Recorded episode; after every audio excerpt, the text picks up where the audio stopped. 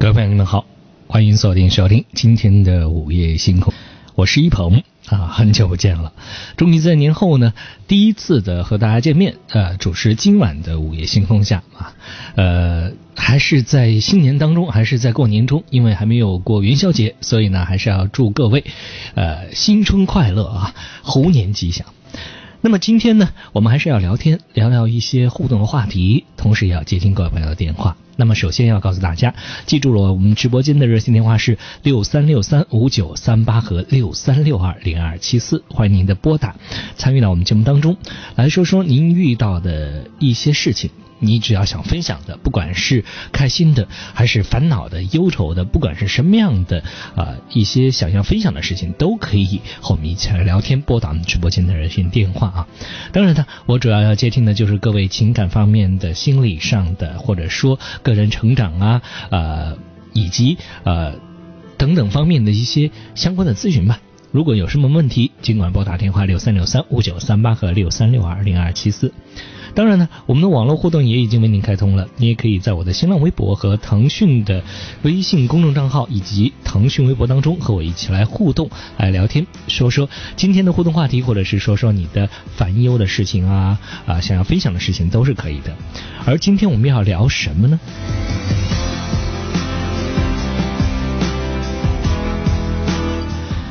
最近呢，网上很火的一个消息或者说新闻的事件啊，说的就是一位小康家庭出生的上海女孩子和江西的男友回农村过年，交通不方便，一路颠簸，但是呃，在最终见到了他们到了男友家的第一顿饭之后，这个女孩子她就后悔了，她要决定和这个男孩子分手，而且要立刻马上回到她的呃这个家上海的家。那么这条新闻在网上引起了热议，有的朋友就认为说，这个女孩子既然知道男方的家庭的情况下，应该做好这方面的心理准备，临场的一个反悔，实在是不妥当的。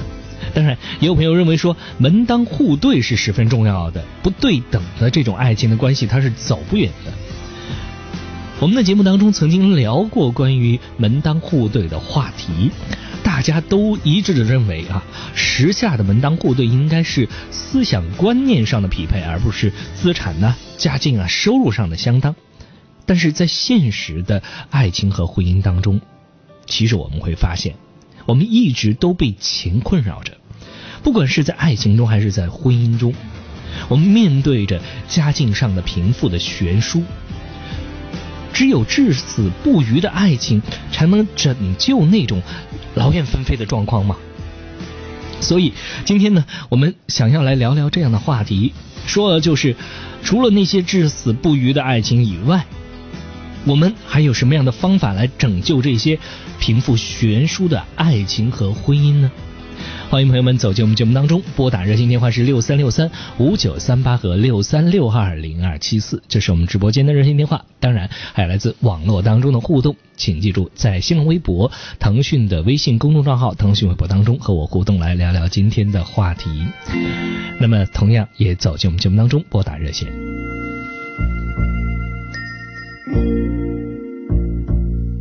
不知道你现在。不好？是不是也一样没烦恼？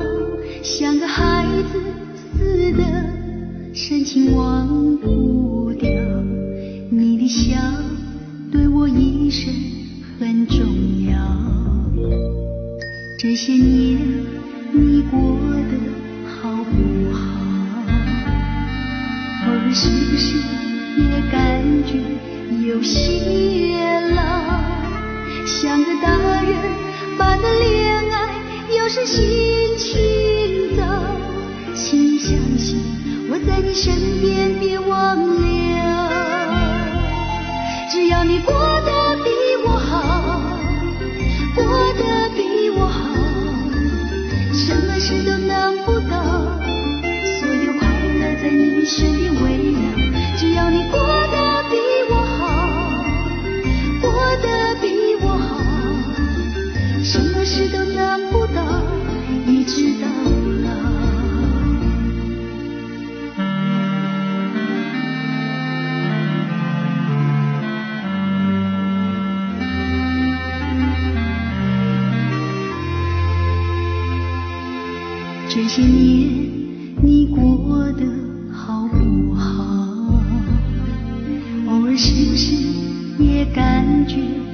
有些老？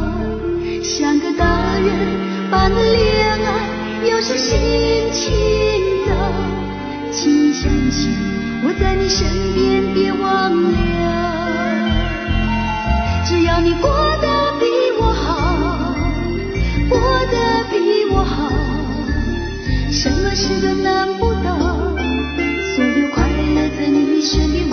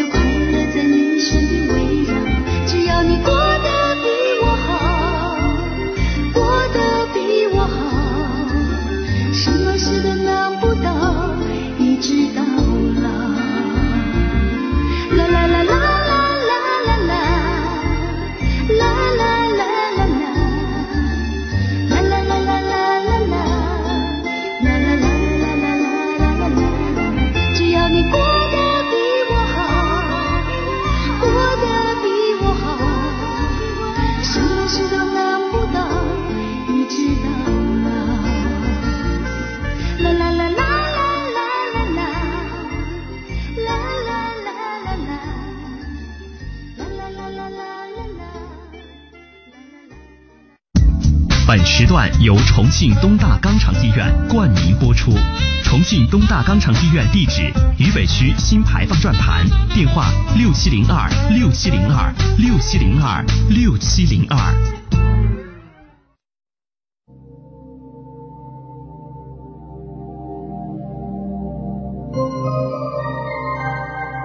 我们走进同一个夜晚，在声音的世界找寻各自不同的明天。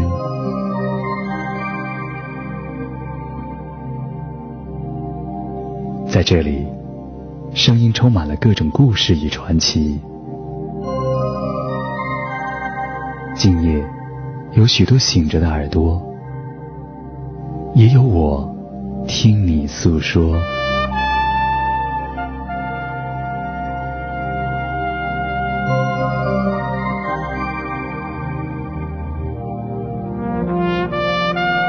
私家车九三八，午夜星空下。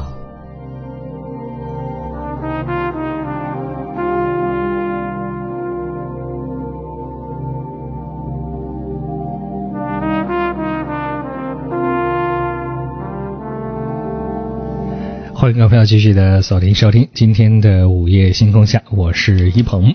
今天我们聊到互动话题，说到的就是怎样才能让爱不输给贫富差距哈。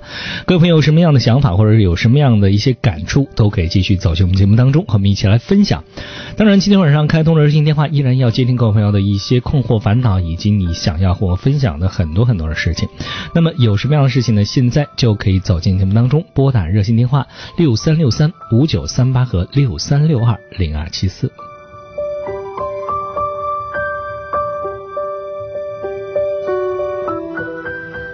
好，现在我们在线上看到了有位朋友呢，呃，叫做姓张的一位女士啊，在线上等哈。我们现在来接听张女士的电话。张女士你好，我是一鹏。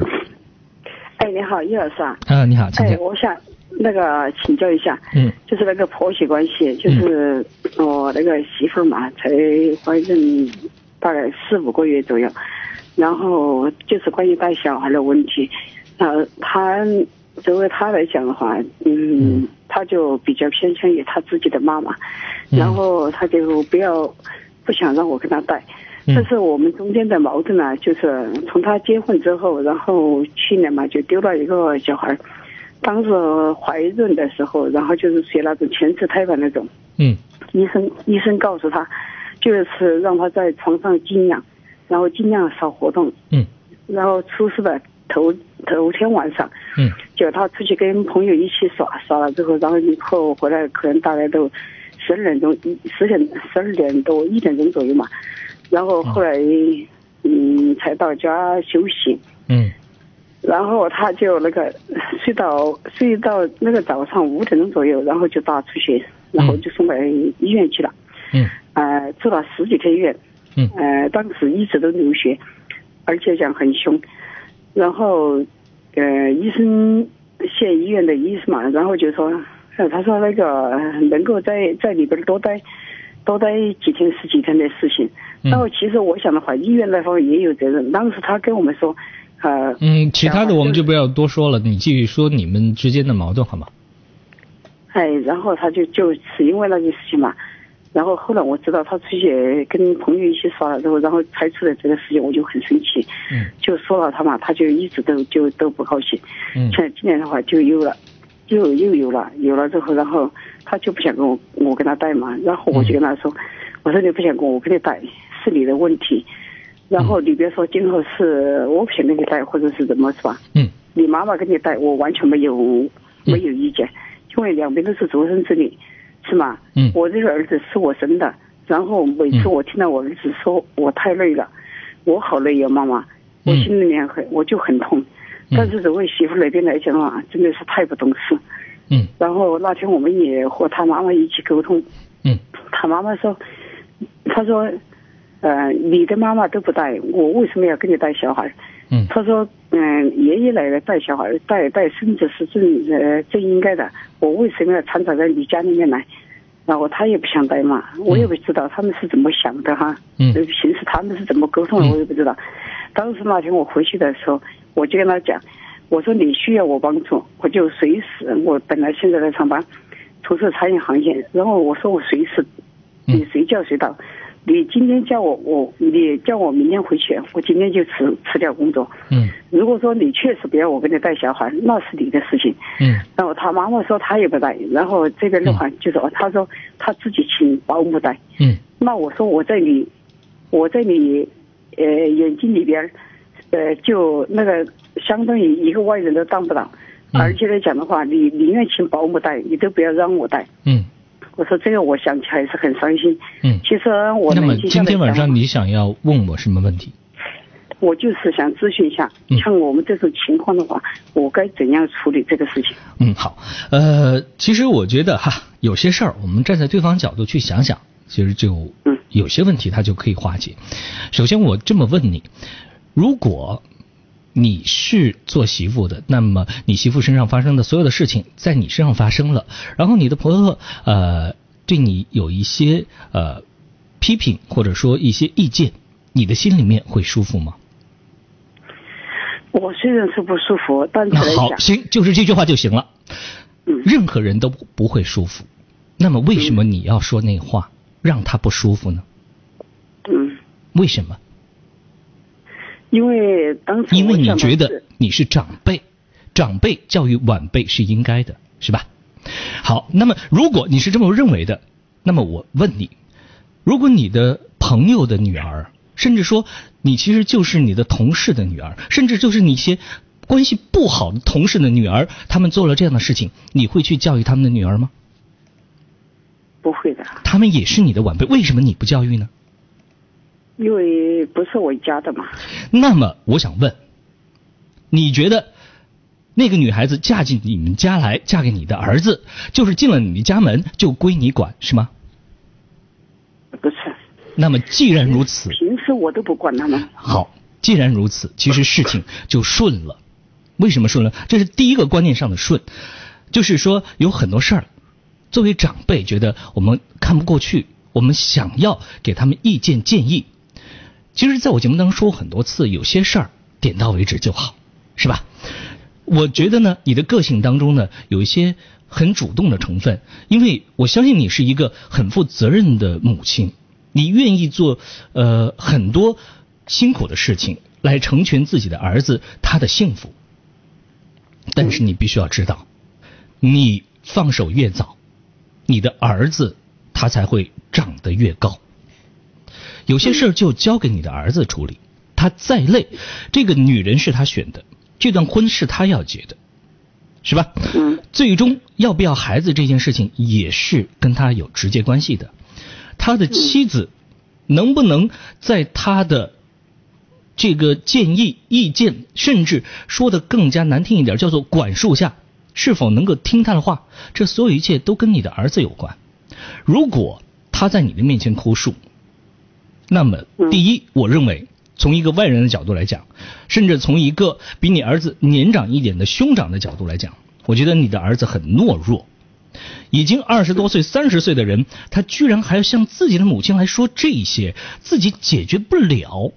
那么，首先我的感觉是什么？我觉得他其实不够资格结婚，他不太成熟，因为他没有把他应该解决的问题解决掉，这是他婚姻当中出现的问题，这是他爱的女人身上出了一些状况，他解决不了，谁给解决？嗯是吧？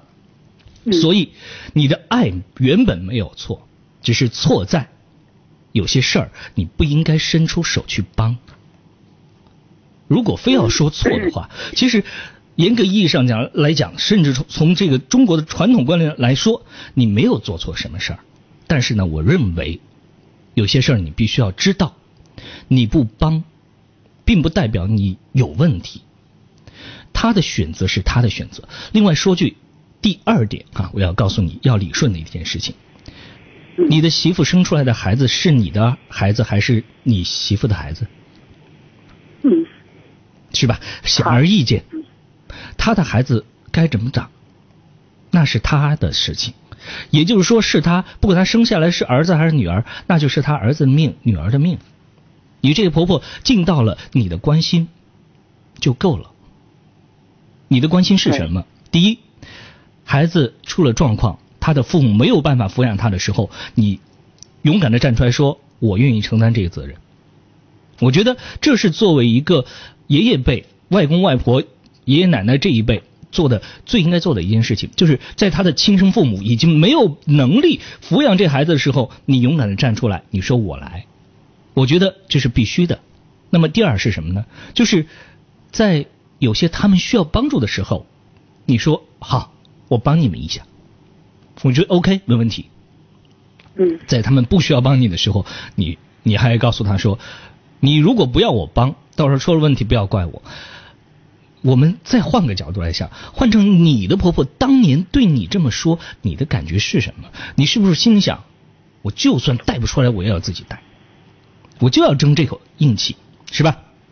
所以这个局面就会越来越僵。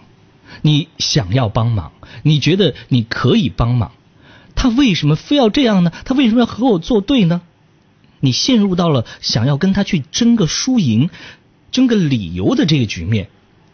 其实这对你没有好处，对你儿子没有好处，对你未来的孩子也没有好处，是吧？对你那孙子来说也没有好处。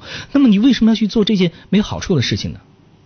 而这些话，我希望呢，你能够转达给你的儿子，然后让你的儿子潜移默化的影响他自己的妻子，让他明白一件事：你们是一家人，你可以随时帮助他们，但这所有的帮助不是你应该做的，你应该做的是享受你的生活。你的生活是什么？我觉得还有很多。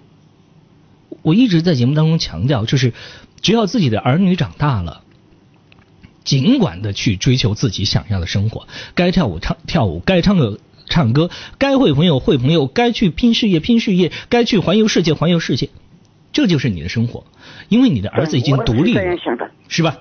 所以有很多事情呢，你一旦停在那儿，不去管不去问，有时候状况就好了。反而有时候你太积极主动，人呢、我们说的说的不好听点，就是人有时候他要犯点贱，犯什么贱呢？嗯你不理他，他还要过来跟你打招呼。你越是嗯铁着脸要去跟他好的话，他就觉得哎，我就是要怎样怎样啊，是吧？对，所以有时候呢，你这个尊严这件事儿，它不是说要去争什么，而是我保持我自己的态度，我不主动，它其实也是一种表达自己尊严的一种方式。你一点都不会掉价，一点也不会起矛盾，甚至你也一点不会有什么样的困扰。我觉得我们把心态放正一点，就是我们必须要清楚，有些事儿是该我们管的，有些事儿不是该我们管的，我们就找准我们的立场，找准我们的位置，明白我们自己的角色，就清楚了，好吗？嗯，好，谢谢你啊。嗯，不谢。谢谢谢。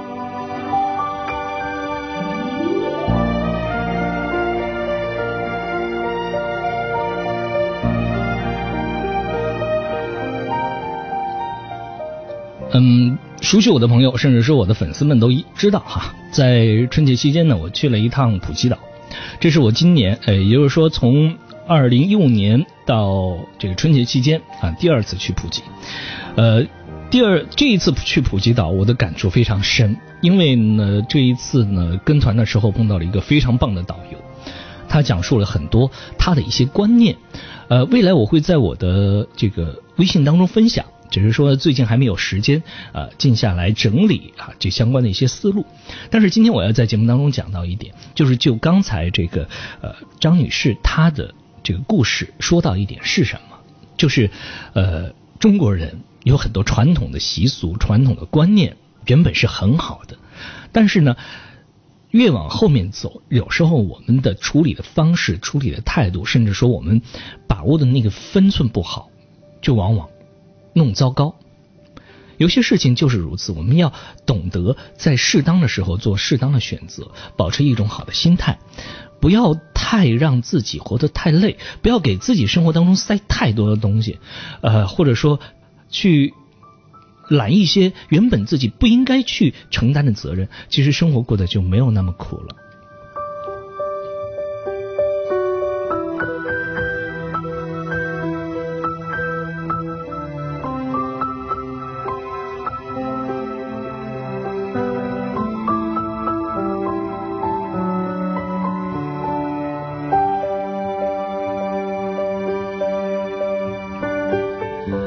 我们的节目要继续的进行，同时也邀请各位朋友继续的拨打我们直播间的热线电话是六三六三五九三八和六三六二零二七四，欢迎您的拨打。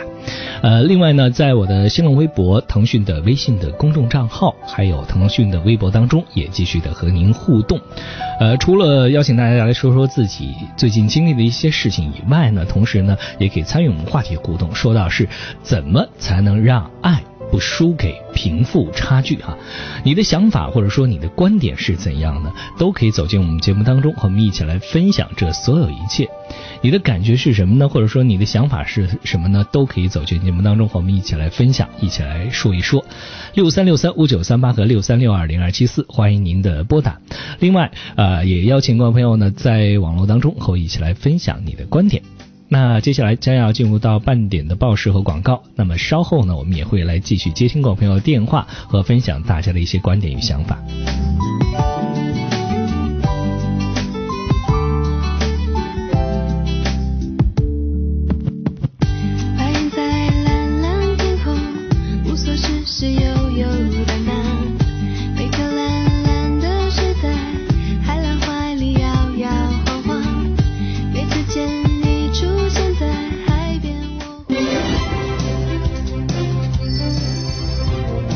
车九三八，我的快乐车生活。商社电器西鹏商场为您报时。重庆百货旗下商社电器西鹏商场位于七星城上城一楼，重庆市诚信守法示范企业，购家电就来这儿。服务热线六五八幺三三五幺。北京时间二十二点二十九分。一起出发，私家车九三八。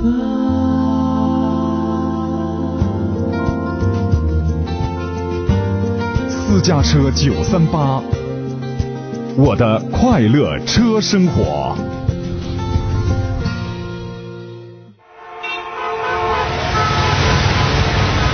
我生于这座城。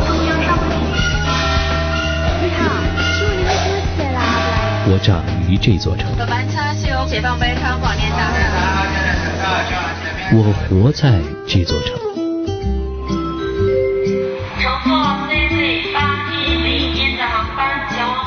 我聆听着这座城，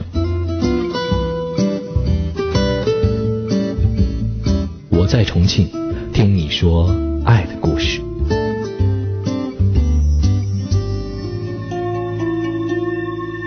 每天下午两点，周末假日上午十一点，欢迎收听《一路飞扬放轻松》。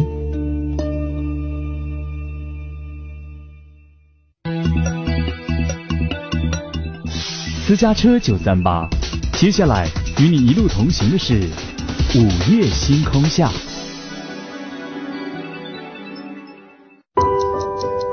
坐在餐桌前的你，有没有算过这样一笔账？一颗青菜的生长至少需要二十天，一株水稻的成熟至少需要一百天，一头家猪的出栏至少需要一百三十天，一个苹果的落地至少需要三百六十五天。浪费还是珍惜，只在你的一念之间。一粥一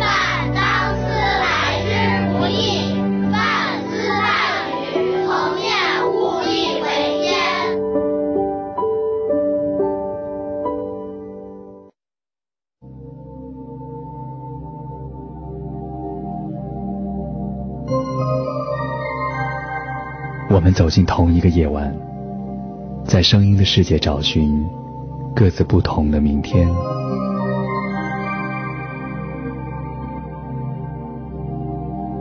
在这里，声音充满了各种故事与传奇。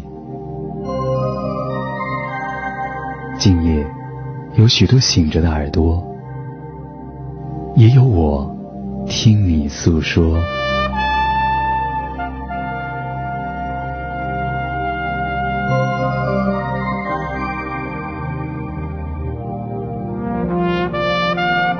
私家车九三八。午夜星空下，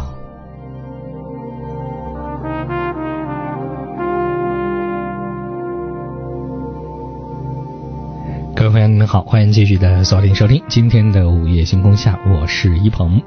今天呢，我们聊到了互动的话题，说到了怎么才能让爱不输给贫富的差距。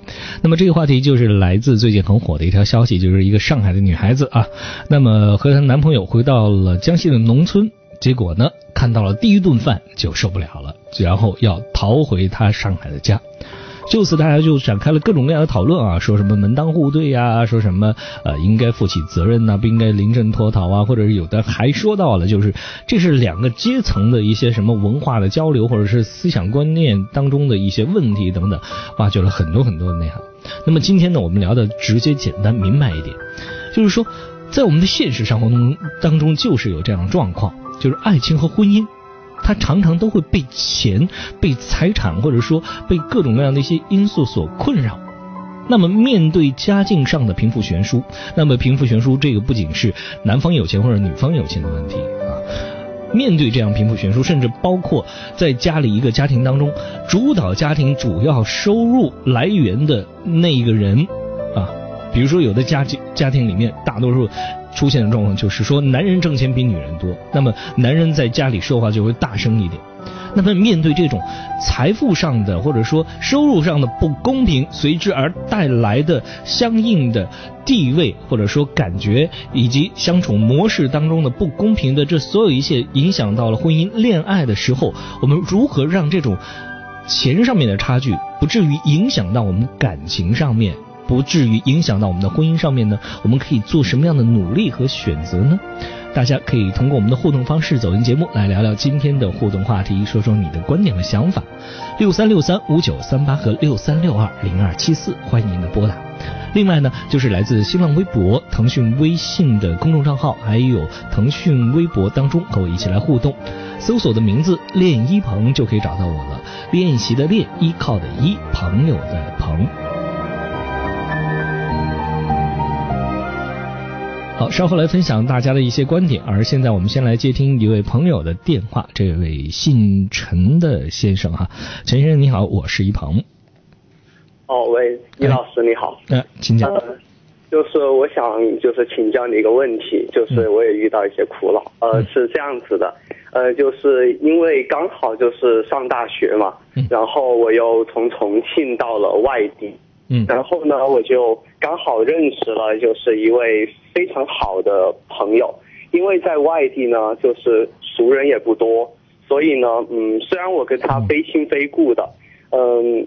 然后我这个人呢，又特别的，就是很少会在意，就是除了父母之外的其他人。嗯，因为从小我就不太相信友情，我觉得友情是一个特别虚无缥缈的东西。嗯嗯，但是呢，我觉得呃，我认识的这位朋友呢，就是在他的这个性格方面，还有他的兴趣啊，还有嗯他的价值价值观方面，呃，我们都非常的相投，所以我就。呃，把他认为就是我的一个知心朋友嘛。嗯。呃，所以呢，嗯，所以呢，他的一点点的关心，就是比如，嗯，他我身上一次我们一起去图书馆，然后去看书，然后他看见我就是感冒了，流鼻涕了，然后他就偷偷的给我去买药，然后因为我们也比较喜欢就是。研读一些就是呃文学方面的书，然后呃他也会就是有空的时候就会分享一本书，或者是送送一本书给我去读，然后呢这些我都非常的感动，所以呢我就把这份情谊就深深的记在心里面。但是呢随着时光的流逝，然后我们就暴露出双方各自的缺陷的时候，比如我们就是嗯嗯经常会。经常见面的时候啊，有时候可能一些，嗯，一些小的一些动作呀，或者是呃，我的这个我们渐渐熟悉之后，我的性格呀，还有这些脾气啊，就慢慢的暴露出来的时候呢，嗯，他他似乎就是失去了先前的那种美好了，然后就在我极力维护这份情谊的时候呢，呃，它会影响我的情绪。然后呢，也会让我感到就之前和现在的这段落差，嗯，但是呢，在我嗯，就是我心中，我心中呢又特别特别的在意他，就是我不想失去他，嗯，所以呢，嗯，我自己在他心中获得的获得那一丝认可的那种焦虑，它是需要耗费很多精力和时间的。然后呢，有时呢，我甚至会为了就是我跟他分享一条信息，然后呢，他可能有特殊的情况，然后没有回我短信的时候，我可能有那么一点点焦虑，而且去怀疑这份情谊是不是他跟别的他认识别的好朋友了，然后就不理我了。所以有时候呢，我也想，就是说，呃，希望他不要认识那么多好朋友，就呃嗯。那样子，我在他心中的地位呢，也许还能够就保持的比较好。嗯嗯，呃，就是我想提问的，就是我怎样子才能够就是不太在意就是这些友情，然后不太在意某一个人，因为我太在意某一个人的话，肯定遇到一些开心事啊，或者是伤心事啊，都会跟他去分享。然后呢，但是在分享的这段过程当中呢。情绪的一些波动肯定会影响我正常的工作和学习，嗯，所以就是我我想请教您一下，就是应该怎么办呢？怎么处理呢？我只想问你一个问题：你真的觉得你是在意他，还是很在意你自己的情绪以及你自己的想象呢？嗯，呃，我觉得我是这样想的，就是嗯因为我觉得，嗯嗯，他是他是我就是。人生的这个前面先前的到现在的这个目前的这个阶段就认识的。嗯，你没有直接回答我的问题，你直接告诉我，你觉得你真的是在乎这个人，还是在乎你自己的情绪以及对他的想象？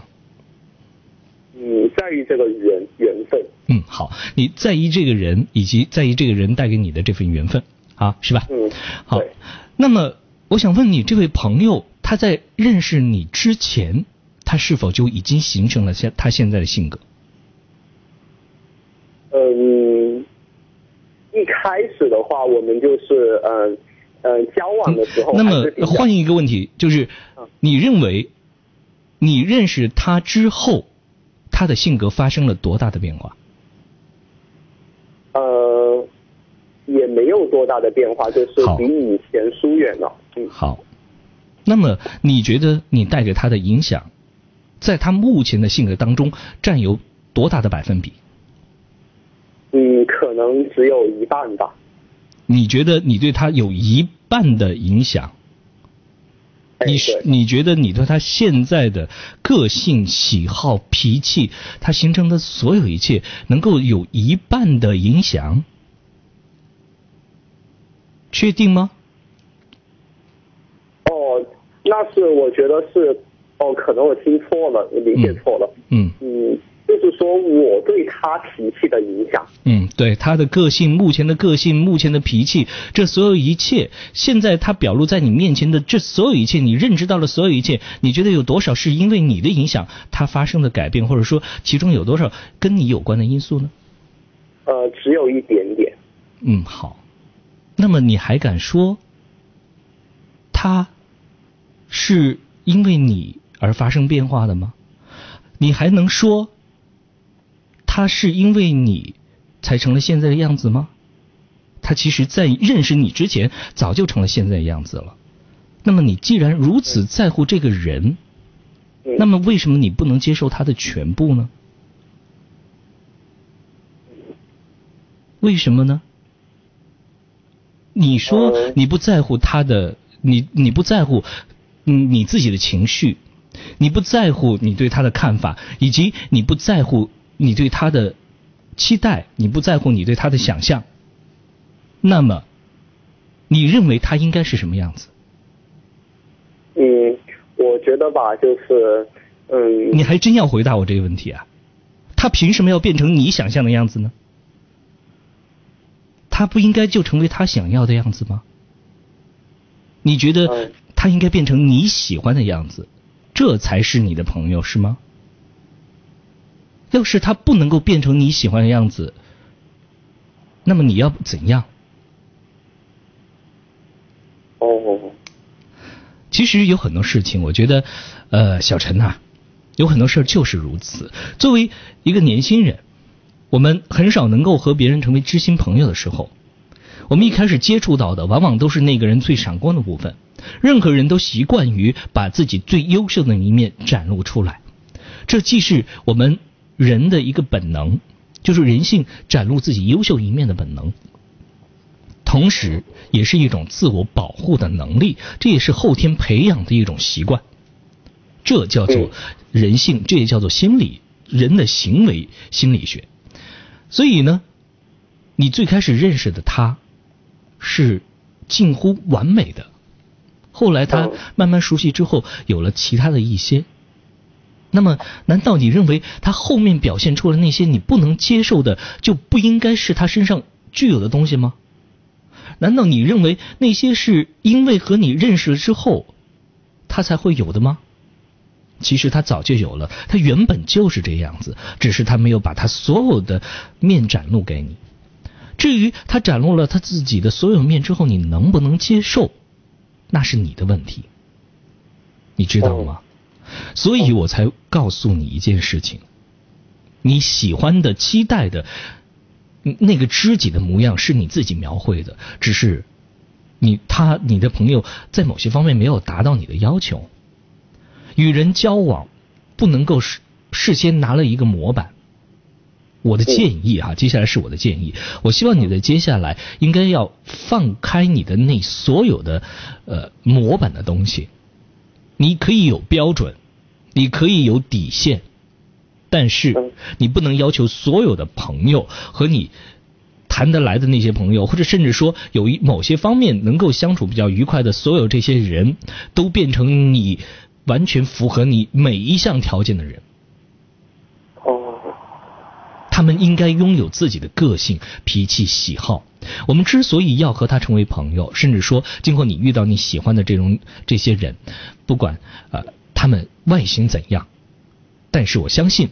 你喜欢的、更看重的、和他们相处最快乐的，永远都是绝大部分合你胃口的。只要他们在某些方面合你胃口，我觉得这个人他就有和你成为朋友的可能性。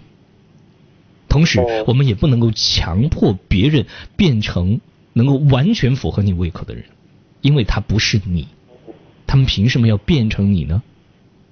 他不，你的爹妈不是他的爹妈，你长大的环境不是他长大的环境，你觉得他怎么可能和你变成一一模一样的人？怎么可能变成你最最想要的那种人呢？这种可能性微乎其微。正是因为他的与众不同，他的特立独行，他拥有他自己的个性，所以他才是一个活生生的人。如果说他不是，那就是你的想象。哦，对了，于老师还想请教你一个问题，呃，就是呃，因为因为之前就是呃呃，就是我跟他就是因因为过年嘛，然后我跟他就是见面之后，然后我们就各自的回老家了。然后就是我心里面就是有一种不舍嘛，就是我我我就是不想跟他分开。然后呢，所以所以呢，我就嗯，经常的就是通过就发短信啊，还有其他的方式，就是跟他交流。但是呢，然后我就是为了嗯，就是为了跟他打好关系，然后我又经常的就分享一些文章啊，或者其他方面的一些信息，就是给他。但是在这个过程当中呢，就是我其他就是我的学习方面肯定会受到就是跟他交往的这个时间分配的一个冲突还有影响。嗯，就是怎样子才能够就是让自己静下心来去学习，就是不要去那么多的去在意在乎他这个人呢？其实我觉得有很多人都会在意，这是很正常的，特别是对于一些呃很少或者说从没有。结交过呃真心的那种知己谈得来的那种好朋友的人，他们在第一次接触到和自己呃这个情投意合的朋友的时候，他们往往都会出现这样的状况，他很难能够把握那个分寸。那么这个分寸怎么把握呢？其实我没有办法给你一个呃非常具体的这种指导，因为两个人的相处就像你握拳一样。你要握到什么样的程度，你的手才不会疼，或者说你的手才不会累？你要握多久才不会累？这是每个人个人的喜好的问题。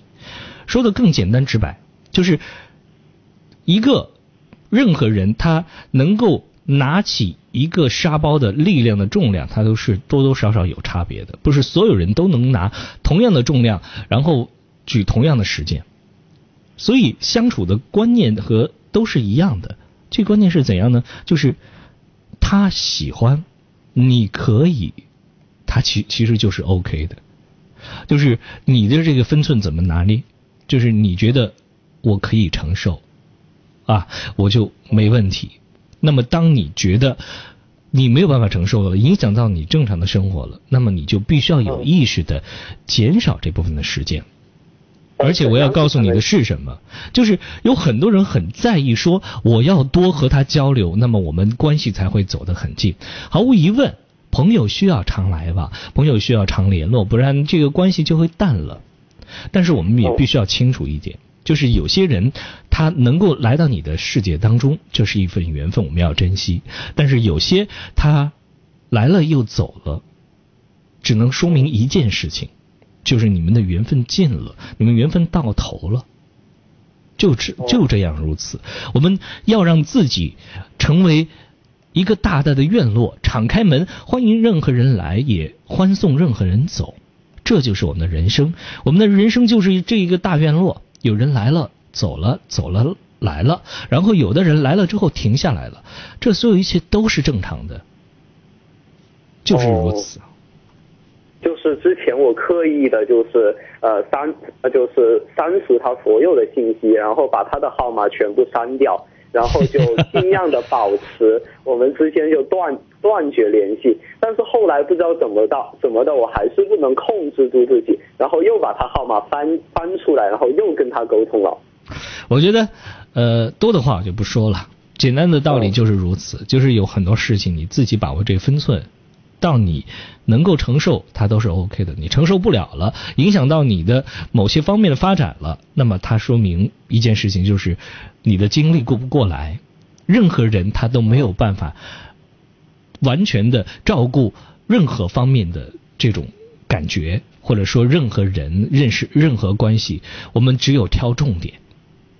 哦，好，好，就是这样。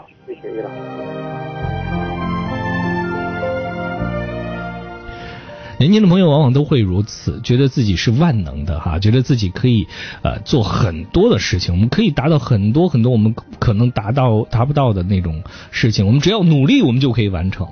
我觉得这是我们的一些教育者他们传达的这种观念当中比较容易带给孩。这些年轻的朋友们，他在成长当中带来问题的，其实最重要的问题就是我们要知道，我们任何人的能力都是有限的。我们这一辈子如果干好真真真真正正的干好一件事，那么这件事情它其实就就成功，你的人生就已经算成功了，不需要顾及太多。有很多人就是因为。受到的牵绊太多了，最终他就不知道自己到底应该如何去做，才会迷茫啊。好，接下来我们再来赶紧的接听在线上等候的徐女士的电话。徐女士你好，我是一鹏。喂喂，你好，一鹏你好。啊，你好，我想问你，我想问你，我关于婚姻的事情，我不知道该怎么，我很纠结。嗯，您说。就是我和老公十几年的反正都没有。没有夫妻生活嘛，但他也不关心我，也不心疼我。无论我走到哪里，他也不过问我，管我做什么事，他也不管我。后来我，后来我就和我同学在一起，我同学一两年嘛哈，我不是也许是我很坏嘛，很堕落嘛，我和我同学在一起，但是，但是我很纠结，但是，但是我也很爱，很爱我同学，但是，但是我有婚姻，不知道该怎么选择。嗯，其实你做了一件很错误的事情，就是在。一件事情没有弄好的时候，甚至说没有理清的时候，你希望能够找到一个替代。其实我觉得你是对自己很不负责任。同时呢，呃，我不知道你的同学是怎么想的，但是呢，至少我觉得他对你不负责任。他采用这种方式来接纳你的感情，我觉得他是一个极其不负责任的男人。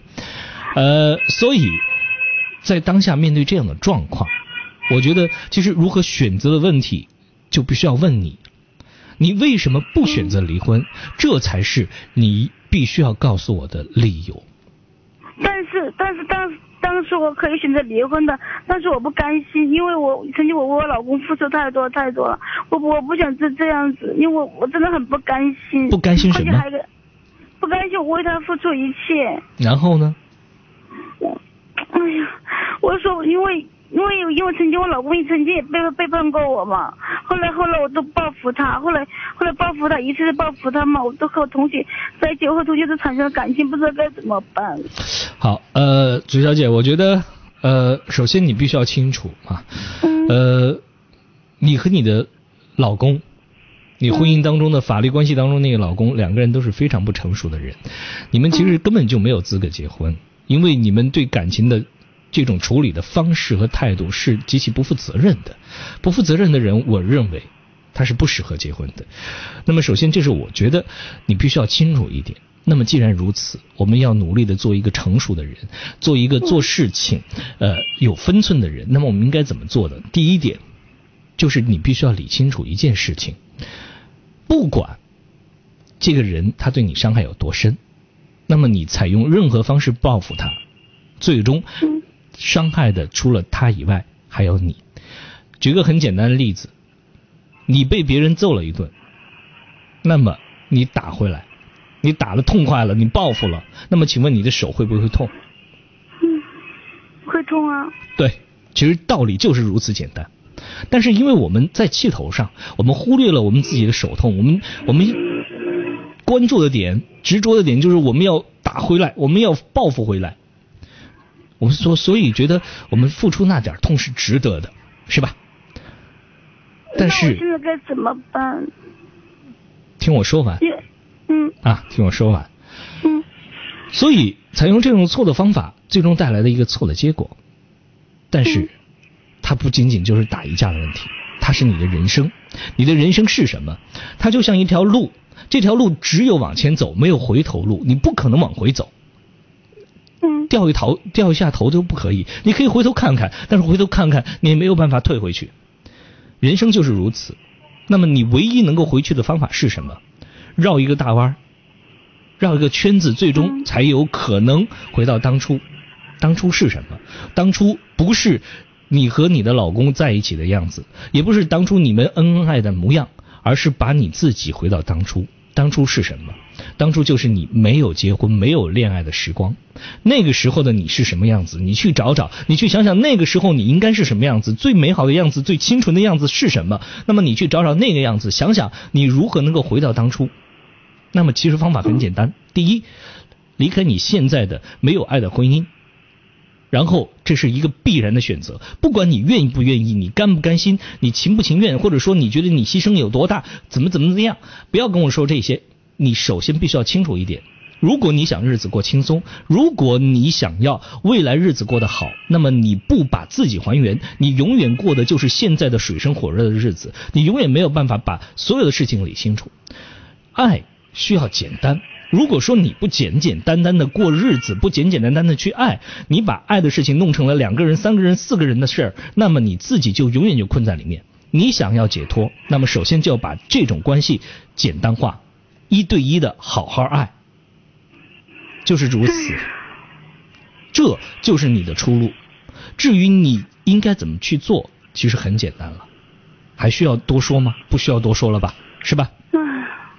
我我因为因为如果如果说如果说我这样子的话，我父母都会都会都会都会骂死我的。那么那么你好，你可以听你父母的。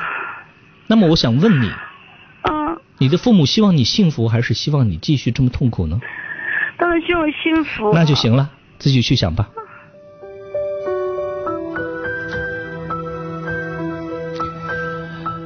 呃，在我们的评论当中，已经有朋友还开始说这个女人活该了哈。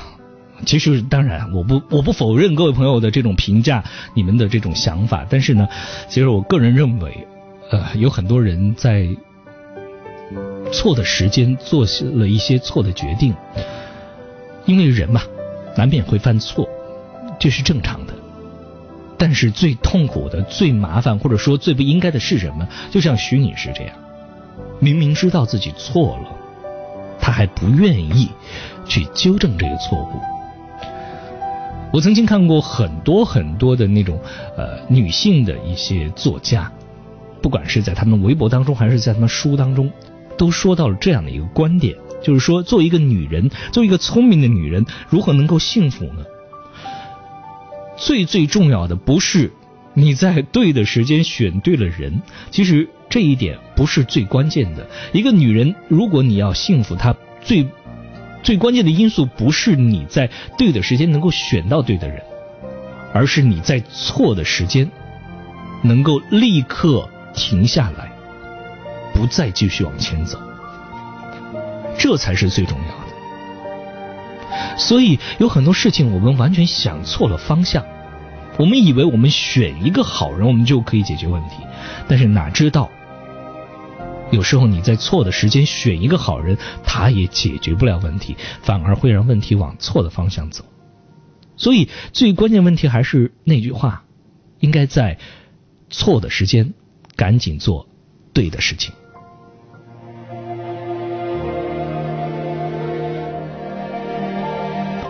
好了，我们直播间的热线电话是六三六三五九三八和六三六二零二七四，欢迎您的拨打。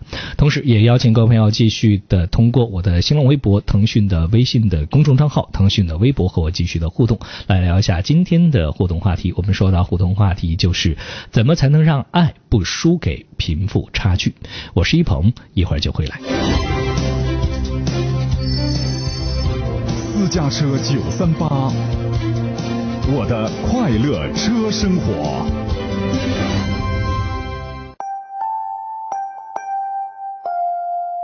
北京时间二十二点五十九分，这里是重庆都市广播私家车九三八。路上的梦想家，世界在你脚下，我们一起出发。车九三八，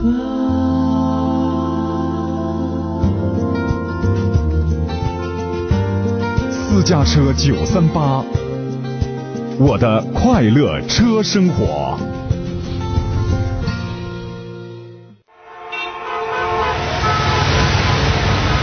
我生于这座城。我长于这座城。我活在这座城。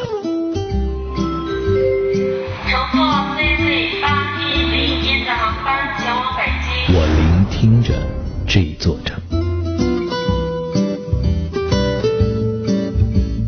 我在重庆听你说爱的故事。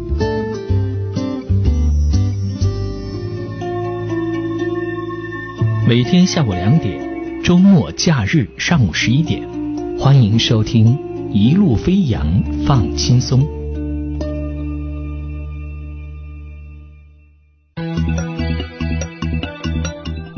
私家车九三八，接下来与你一路同行的是午夜星空下。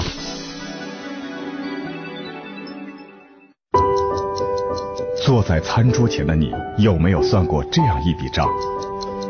一颗青菜的生长，至少需要二十天；一株水稻的成熟，至少需要一百天；一头家猪的出栏，至少需要一百三十天；一个苹果的落地，至少需要三百六十五天。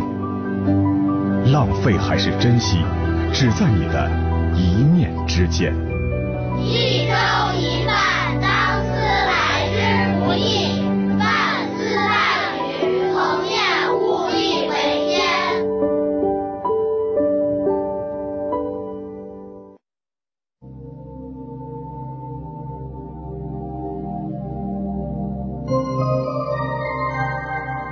我们走进同一个夜晚，在声音的世界找寻各自不同的明天。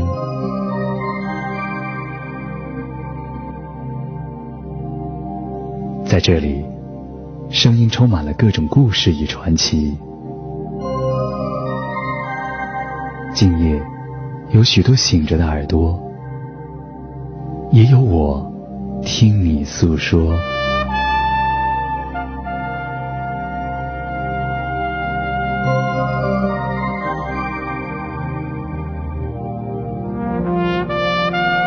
私家车九三八。午夜星空下，各位朋友，你们好，欢迎您继续的锁定收听今天的午夜星空下。现在是北京时间的二十三点零二分。我们的节目依然会继续，还有一个小时的时间，也邀请大家继续拨打我们直播间的热线电话是六三六三五九三八和六三六二零二七四啊。那已经有朋友在线上等候，不过我要赶紧来啊分享一下大家对今天互动话题的一些感受，不然大家待会儿可能会啊这个完全听不到自己的这个观点和想法了。今天我们聊到的话题说的是怎样才能让爱不输给贫富的差距。首先看到风童哈，风童说。一句话是这样的：女孩不值得，呃，那个男孩子爱她。不过这个男孩要找能够介入她一切的，不然后面的麻烦事儿会不断。呃，他说这就是现实太骨感。另外，呃，还有一位叫做原本 JKD 的朋友，他说呢，只要是真爱就不会了，看重钱多少钱啊，看重钱多钱少，哪怕是过平淡一点生活，不再去追求那些奢华的生活，平平淡淡最最浪漫的事情，就是和你一起慢慢的变老啊。呃，我觉得呢，当然肯定只有真爱才能够阻止我们那所有的情感不会输给贫富的差距。是，的确是这样。就像我在节目一开始说到了，除了那些至死不渝的爱情，它不会让贫富差距啊这件事情影响到爱情或者婚姻以外，那么还有什么样的方法，还有什么样的一些可以做的事情，能够让我们不让我们的爱情输给钱上面的这种差距呢？啊，好，希望朋友们继续通过互动方式走进节目六三六三五九三八和六三六二零二七四，这是我们直播间的热线电话。啊，当然在新浪微博、腾讯的微信的公众账号当中，依然可以跟我互动。呃，在这里呢，也邀请大家继续的在网络当中搜索我的名字练一鹏，就可以找到我的微博和微信公众号了。而现在呢，我们要来接听一位朋友的线呃电话，这位朋友叫做啊周啊周先生，他已经在线上等候了。周先生你好，我是一鹏。哎，你好，一鹏。啊，请讲。哎，那啥，那个我想跟你谈一下那个关于那个情感上的一个、一个话题。嗯，你说。嗯，我呢年龄有点大了，我四十岁了。嗯。啊，我二婚。嗯。二婚，但是还没结婚呢，处了一个女朋友。嗯。这女朋友嘛，对人相当好，就是在外界对人相当好，也挺客气。嗯。也对我的家人呐、那个兄弟啊，都挺好的。嗯。就是好像在在外面这些地方挑不出什么毛病来。嗯。完了，就是唯独有一点，跟我俩在一起嘛，经常就是说，基本上三天一大吵，两天一小闹。嗯。这种闹呢，还不是说拿出来跟人吵。嗯。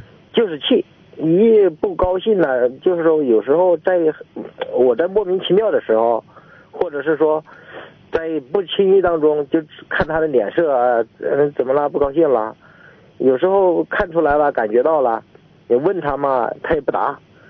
你不答嘛，我就有时候我的性子又比较急，完了他呢就是一句话不，我可以那么说嘛，就是两个人在一起，有些时候我给他讲讲说说道理啊，讲讲事儿啊，呃，说个一个小时他不带搭搭一句话的，嗯嗯。就这这种情况啊，我的意思就是看看，我这个这这个到底是问题我自己有问题的，还是怎么的？嗯，这东西我还维持不下去了，这种感觉。嗯，好，呃，周先生哈，我觉得首先你必须要搞清楚一件事儿，你必须要回答我这个问题，就是呃，你处的这个对象吧，这个女孩子她是南方人还是北方人呢？她就重庆人。好，重庆人。啊。嗯。那么之前你的那段婚姻，你是结过一次婚是吧？对对，离过啊。啊，然后离了，现在呢还没有结这个第二次的婚是吧？啊，没有啊，对头。那么第一次离婚的原因是什么？第一次离婚的原因是那个我的那前妻嘛，性格比较暴躁。嗯。而且我是做那个在外面包包项目做做工程，嗯，经常不在家。我是在铁路局上班嘛，嗯，完经常不在家，完了就家里面一些小事琐事啊，就是反正就唠叨我也没管着，也没也没那啥的。完了，呃，很多原因，我就是当初的感觉吧，很多原因就跟他家里面的母亲有关系。嗯嗯，好多事儿，你比如说我回家了，有时候我回家了第一天，他都跟我两个大吵大闹一架。嗯，但是呃性格也挺温柔，但是遇事儿了他就挺爆发的那种，嗯，而且还愿意动手，嗯，啊，有一次我我咋说呢，就不按地下拿刀比着我，给我吓坏了，嗯嗯嗯，完了那是我也是一年没回家，嗯，完了那一次给我弄的，我当时我一气之下我我走了，我本来是回家过年的，嗯、结果我得转身走了，我上工地去了，嗯嗯，最后你们就这么就离了是吧？离婚的时候不光是那一件事儿，离婚的时候那还有还有其他别的事儿，反正就是感觉就是两个人相处的过程当中，呃，有很多原本小的问题，因为脾气个性的问题，最终就闹了矛盾，然后越吵越凶，最后就离了。那我再问的另外一个问题哈，就是周先生你在呃你和女孩子相处的时候，嗯，你会主动的给他们钱吗？给多少？给他们钱呢？嗯。不，我的现在经济状况啊，我也过得挺卑鄙的，知道吧？嗯。我现我是那么个情况，我是一直在外边单干嘛。嗯。单干，嗯，前面前些年嘛也挣了一些钱，也就是在云南那边，我这开矿的时候，嗯，那个挣的所有钱，就是那一锅就给我端没了。嗯嗯嗯嗯，你说现在的经济状况不好，如果说你经济状况好的时候，你会主动给他们钱吗？你知道以前我前期的话，我上班的时候，我就基本上就没有用过钱，请工资卡全在他那儿。嗯、那一离婚的时候，他也没钱了，我也没钱了，我也知道钱全在他那儿。然后，嗯、那么你觉得家里面的事儿，或者说呃和你那些亲戚朋友、你的亲戚朋友相处的事儿，女人她到底应该起到什么样的作用呢？女人，嗯。我的认识当中，我的我的自己的认识啊，嗯、女人在我的家庭当中，就是一个后盾。嗯。男人嘛，必定在在、呃对我个人而言，嗯，还是有些方面就喜欢那种夫唱妇随的那种，比较，嗯，两个人在一起生活呢，也比较那种风趣一点，能说能笑，嗯，也能吵也能闹，嗯完了外面的门面肯定要撑起来，嗯，这就是我的观点。嗯，好。那么，呃，现在这个女朋友她符合这些观点吗？嗯，女朋友就是说在外面，可以这么说，我挑不出毛病来。嗯但是就是我还是那句话，在我和她之间，嗯，就是就是一个气，就一句话，你一个字儿，嗯或者是有时候一个语气，就是前前前天嘛，嗯呃，我是在阳台上，完了，当时我在那儿翻手机呢，嗯他在那个里头屋跟我说了一句话，但是我没听清楚，嗯但是可能过了有个三十秒左右吧，我把手机看完了，我说啊，你刚才在说啥？我还乐呵的跑到他面前去，结果生气了。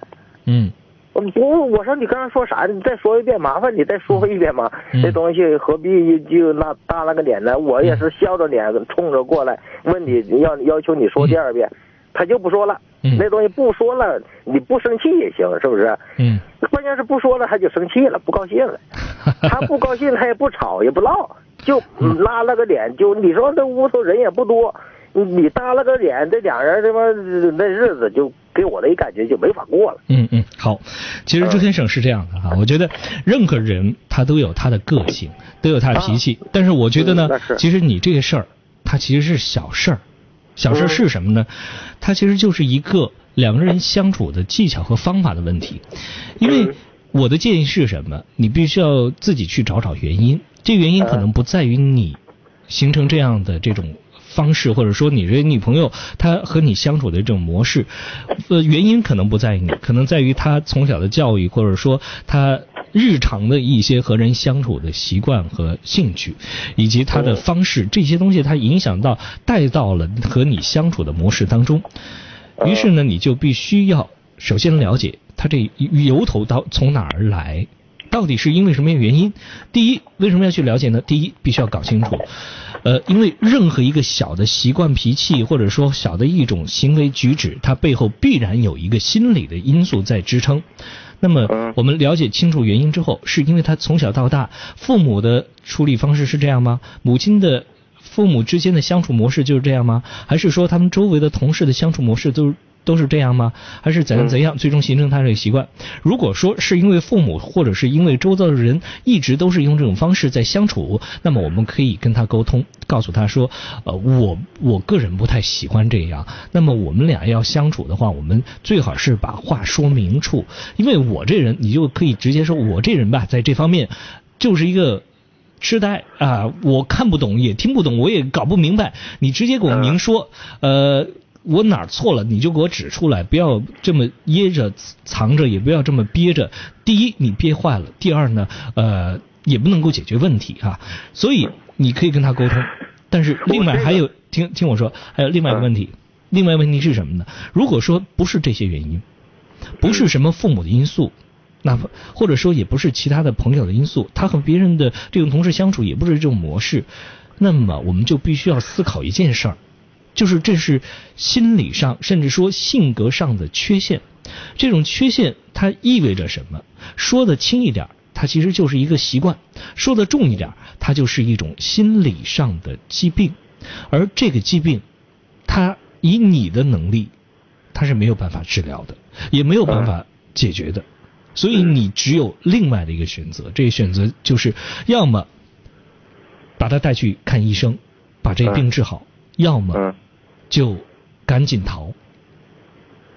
对，这个事儿你说到位了。嗯，他确实是这种性格。我这个我和他俩就是那么经常那么生气啊。我找他姐俩谈过。嗯。完了，我跟他姑娘也谈过，他姑娘也二十二十多了，知道吧？他比我大，他比我大五岁。嗯。我跟他姑娘也谈过，我问我问他姑娘。我说，听说你你市场，我们在市场开了个门市嘛。嗯。我说在市场听说了你，你你你爸是个有名的耙耳朵，完了对你妈老好了，那时候饭来伸手，茶来茶来张口的一个人。我说为啥还能离婚呢？呃，而且我还知道你爸那时候听说在外面找了一个，完了才跟你爸离，才跟你妈离婚的。他姑娘当时跟我说了一句：“哎，可能是憋的吧。”完了，我找他姐俩谈过这事儿，我说你看，这个你看也不是那么个情况啊。我说，我说到底他性格，我好像我觉得我摸透了，但是我觉得我现在越来越摸不透了。嗯，他姐当时也跟我说过，他说从来就是这性格，从小他就是这性格，相当犟了。他认定的东西，你像嘛，我们俩吵架，我们在一起三年了。嗯，呃，完了那天他跟我说了一句。我说，我说，我我我说，你看吧，每回一生气，你你就算生气一个月，我不找你，你不再找我一次的，从来就是那么三年，你就从来没给我低过一回头，或者是说把我气着了，气那那那那找我说说话呀什么的，或者说将就一下我呀。嗯。完了，他当时给我回来个啥？我就没错，我没错，我跟你低什么头啊？那我说，我说我们那三年嘞。吵了三年，我说你一回错都没有，完我整了半天，我全是我一个人搁那自编自导自演呢。其实我觉得问题的关键就在于刚才我说的那话，就是他有很多就是他第一，要么就是习惯，要么就是他性格上的缺陷的问题。有些事儿已经超出了你能够解决的状况，他也不是不是你一个人能够解决的。第一，他必须要主动承认自己有这个毛病。那么我有，比如说我今天这个，我承认我自己，呃，这个性格上有缺陷，我心理上有阴影。那好，你跟我说，我带你去看医生吧。我说好，我们去看医生，这才有可能去找问题、找方法来解决。但是当他已经拒绝说我没问题的时候，你根本就无从下手。而这个东西呢，它也不是，也不是什么长一个疮，或者说呃有一个什么样的口子摆在那儿。明显，大家一看都知道，说这是个毛病，你要找医生医。所以这个问题已经完全超出你的想法了。所以我的建议是什么呢？我的建议就是你再跟他好好谈一次，跟他说清楚，就是说我希望未来的日子好，我不希望闹心，那么就希望他能够尝试着能不能调整他的脾气，调整不好，那么就只有分了。嗯嗯，是吧？这个日子。其实说的更直白一点是什么呢？就是日子你对外面外面的人他好或者不好，当然他可以让两个人的这个生活过得更好一些，甚至说少一些矛盾，少一些敌人，日子过得舒服一些。但是最关键的问题就是家里的日子要过得更舒服，那才叫过日子。跟外面的人你处的再好，那不叫过日子，那叫打交道。嗯，是吧？你看，就是还有我还有就是说，比如说有些情况啊，他有一个最大的一个毛病就是，不，我是跟他在他的那些朋友当中或者人群当中，不管是我不去嘛，他非得我去；你不去，他还不高兴；你去嘛，他也不跟你做个介绍，或者是说也不跟你引荐一下，也不说呃给你照顾一下。比如说啊，嗯，去年是上他的，他有个妹妹，他妹妹家的儿子结婚。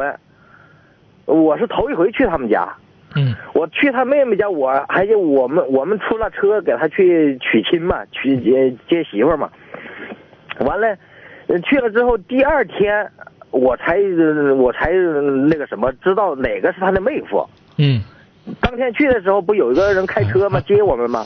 完了接我们完了之后，呃那个什么，嗯呃当时我就认定那个可能就是他妹夫。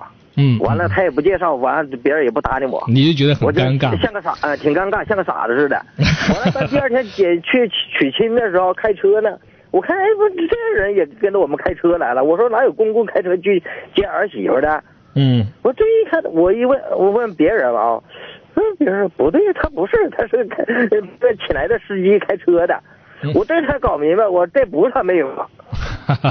其实我觉得介绍那东西，我觉得这所有一切吧，周先生吧，这些事儿，我觉得都是一些日常行为当中的问题，投射出来的问题是什么呢？就是他这人的个性，有些东西他的确就像我说的一样，他是有有缺陷的。但是到底到了什么样的程度吧？到底是像我说的那种轻的，其实他是一个习惯呢？轻的是一种习惯呢，还是说他已经？到了一种病入膏肓，必须要看医生的程度了，所以这个程度呢是不同的。最关键问题现在就是看你的选择，你到底如何选择。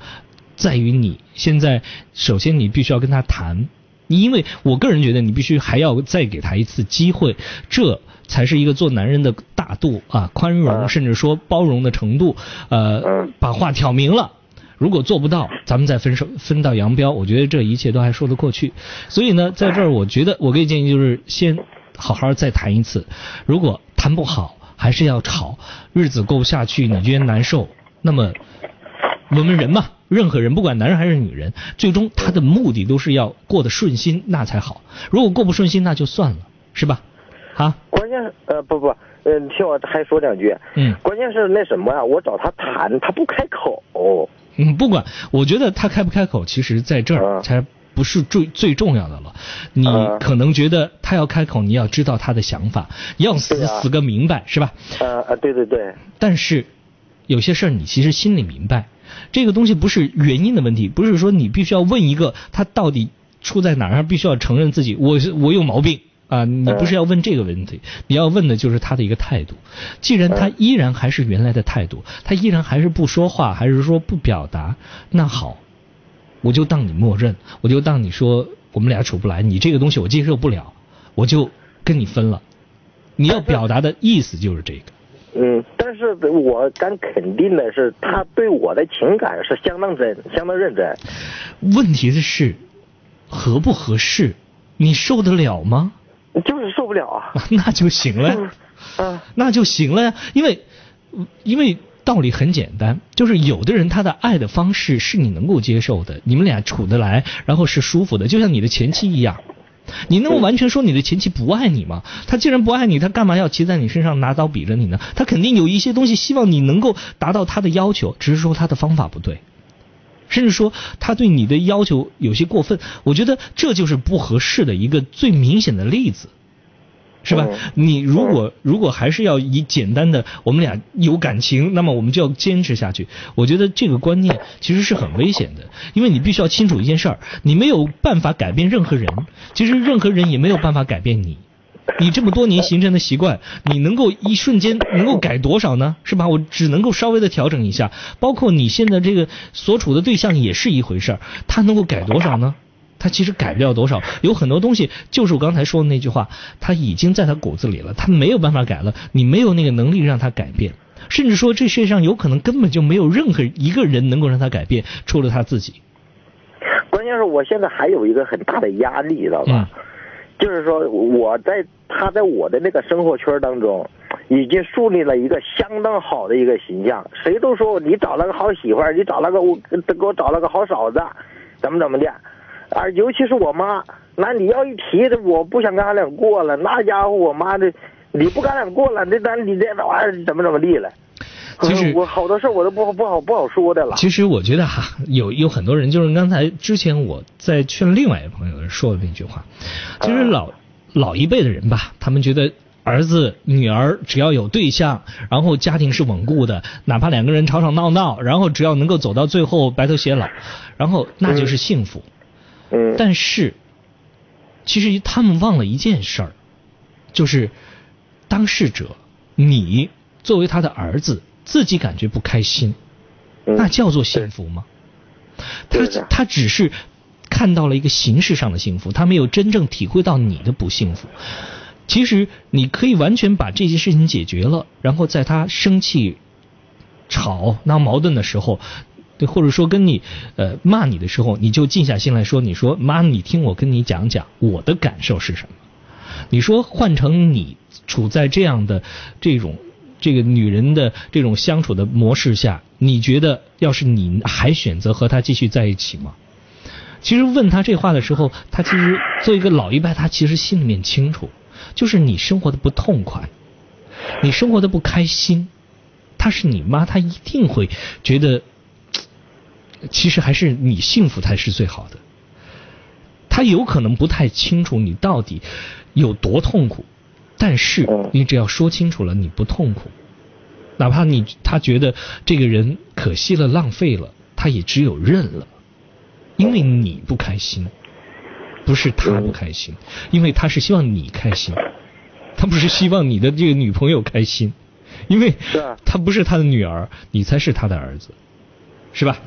嗯，所以老一辈的事儿不是理由，最关键还是你自己，那些不能成为你做决定的一个障碍，好吧？但是，呃呃，嗯，呃，还有什么？我说还还有一个就是说，比如说我跟俺俩之间，呃，还很挺糟糕的，就是还有两点，就是他不有他有个女儿，有个儿子，嗯。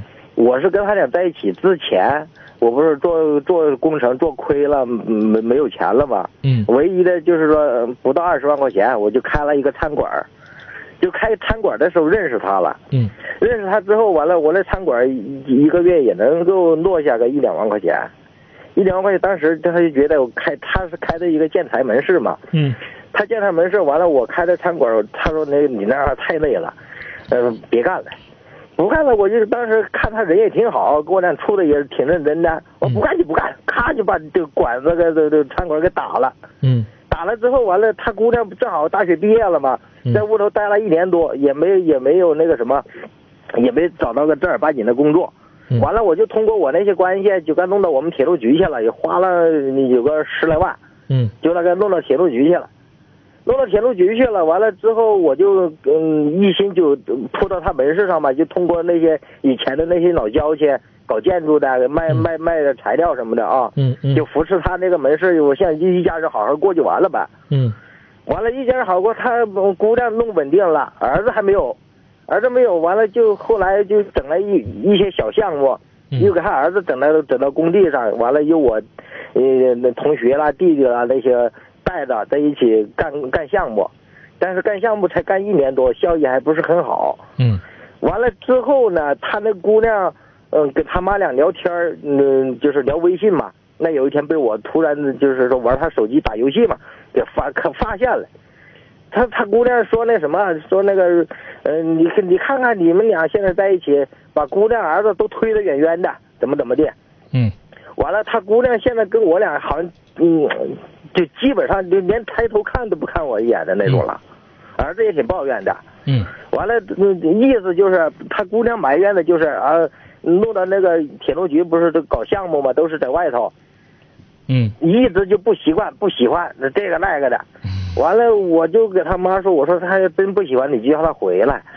完了，这费劲巴拉的也不不，咱不说是铁饭碗嘛，至少对你一个姑娘来说的话，这一个稳定的收入，是不是？我觉得挺好啊。嗯我觉得我还立了一功。完了之后，没想到的是，我反而成了一个仇人了那种感觉了。嗯。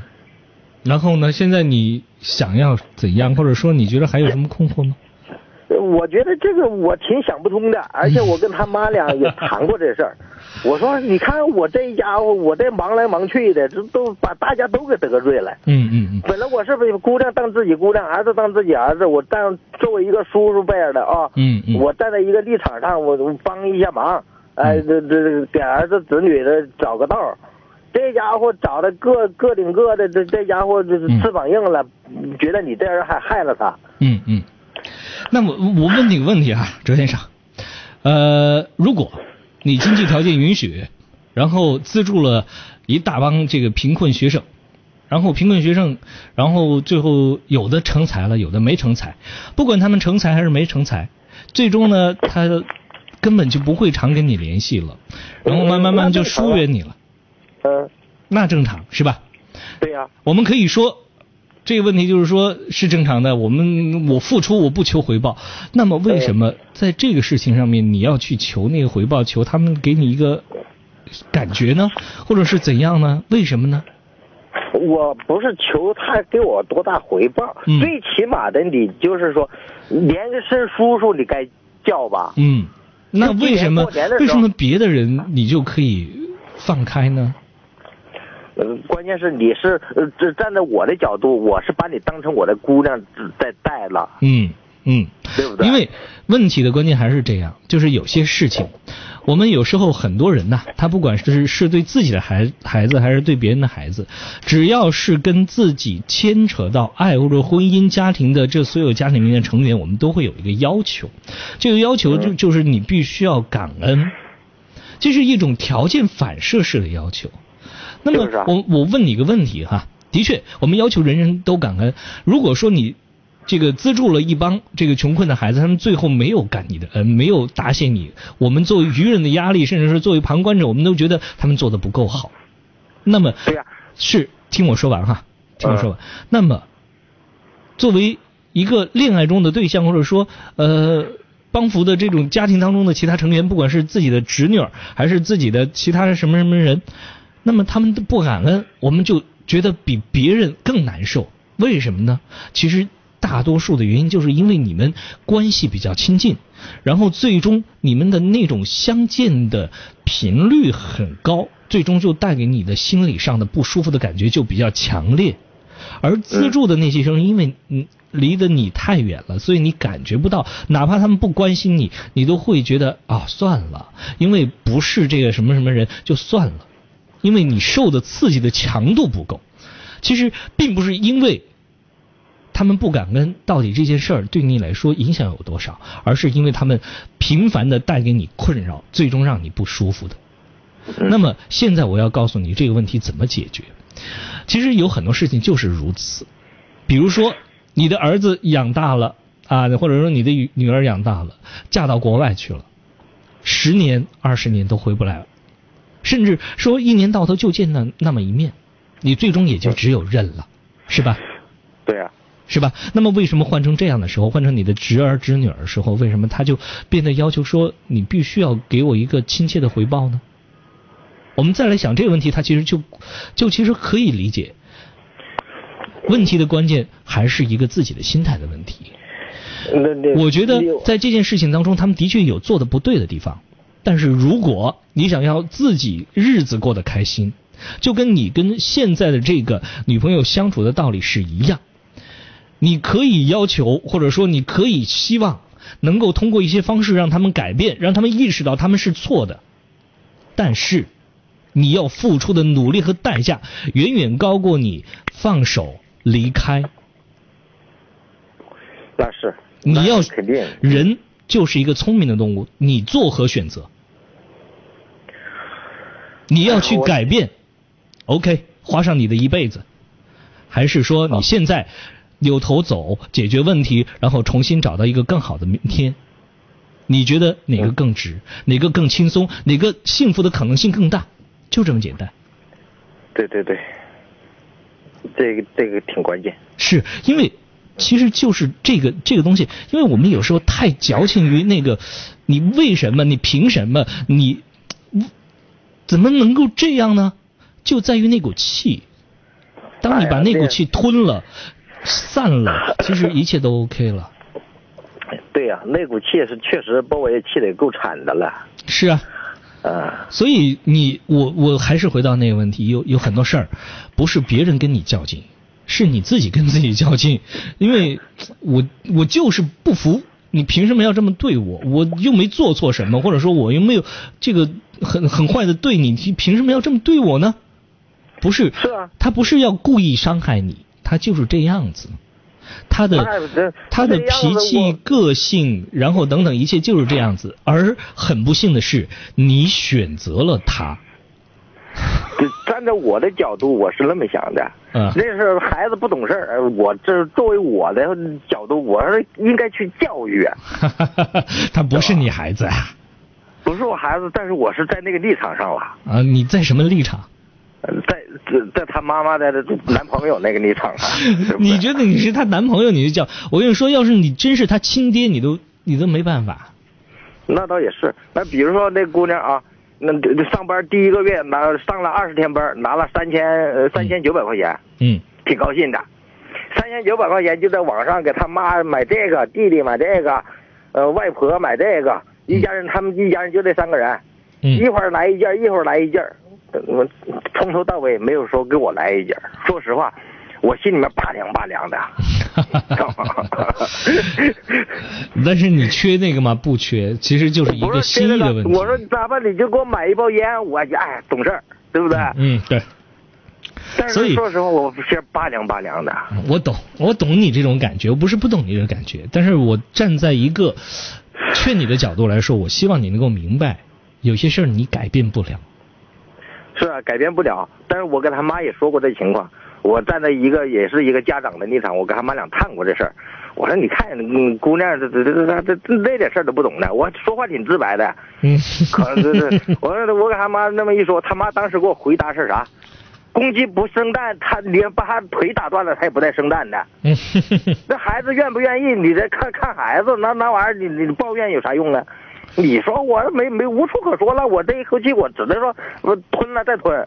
对呀、他自己的他自己的亲生母亲，他都拿他没辙，你说这么多有什么意义呢？就是没意义。所所以有很多事儿就是你必须要认知这个命。第一，这个人是你选的，所以你遇到这所有一切都来自于你当初的选择。你如果真要怪，我觉得你如果想要自己日子过顺点儿，你唯一能怪的就是怪你自己，当初当初看走了眼，嗯，对对对，是吧？所以说我这人挺保守的，所以说我还有一个挺大的压力，就是啊，你好离婚了，带个女朋友，完了，呃，又分了，那那再再过一段时间，你说分了之后，你再重新处个女朋友，好感觉到他妈所有人都在背后说你这个人咋的花心嘞，你就是千对万对，你就不对了。那么你倒是真的遇到一个好的，那个你两个人相处的快乐，别人能够帮你分享走吗？就是那你现在的痛苦，别人能够帮你分担吗？别人怎么看你，真的有那么重要吗？他不能够给你带来幸福。这我觉得还是挺难受的。其实我觉得最关键问题，我我给你建议是这样的：你也老大不小了，四十岁的人了，该调整一下心态了，是吧？四十不惑，你还为这些事儿还在困惑呢。我觉得你还是真的应该好好调整一下你自己，好吧？好的，好的，谢谢了啊！啊，不谢不谢。嗯好的，谢谢。我生于这座城？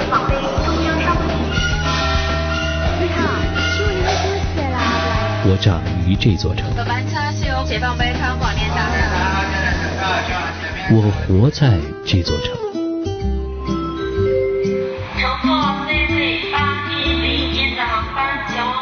我聆听着这座城。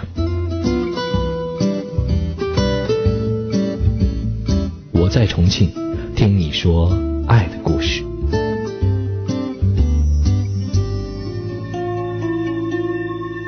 每天下午两点，周末假日上午十一点，欢迎收听《一路飞扬放轻松》。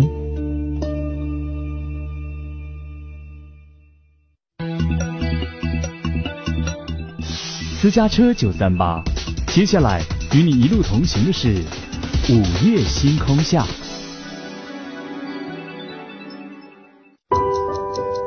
坐在餐桌前的你，有没有算过这样一笔账？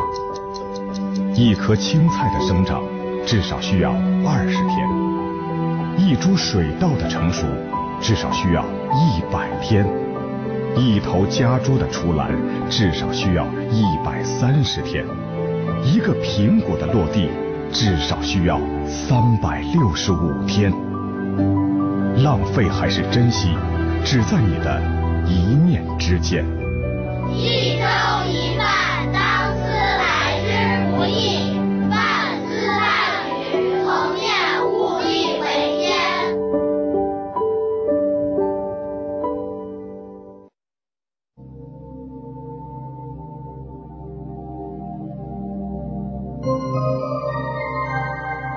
我们走进同一个夜晚，在声音的世界找寻各自不同的明天。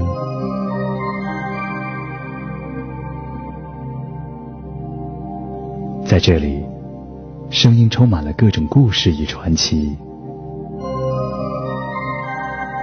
今夜，有许多醒着的耳朵，也有我听你诉说。